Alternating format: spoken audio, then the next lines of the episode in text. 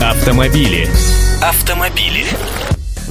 Здравствуйте. Глава российской ГИБДД Виктор Нилов накануне говорил о печальной статистике аварийности на российских автодорогах. В прошлом 2011 году чуть менее 28 тысяч человек стали жертвами дорожно-транспортных происшествий, ранения получили почти 252 тысячи человек. Цифры жуткие, но есть и пугающие тенденции. Например, высоким остается показатель детской смертности. Значительно возросло количество фактов отказа водителей, совершивших ДТП, от прохождения медицинского свидетельствования на состояние опьянения. Это связано с отменой нормы 0,3 промилле.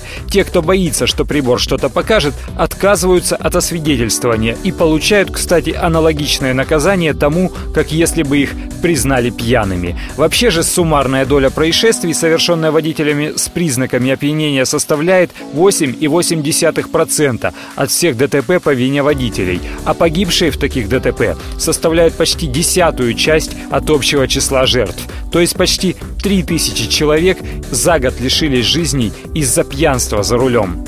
Еще одна тенденция. Второй год подряд осложняется положение с ДТП с особо тяжкими последствиями, и более трех четвертей таких аварий совершается на трассах федерального значения. Здесь причина тоже понятна. На федеральных трассах выше скорости, и от того последствия от столкновений сильнее.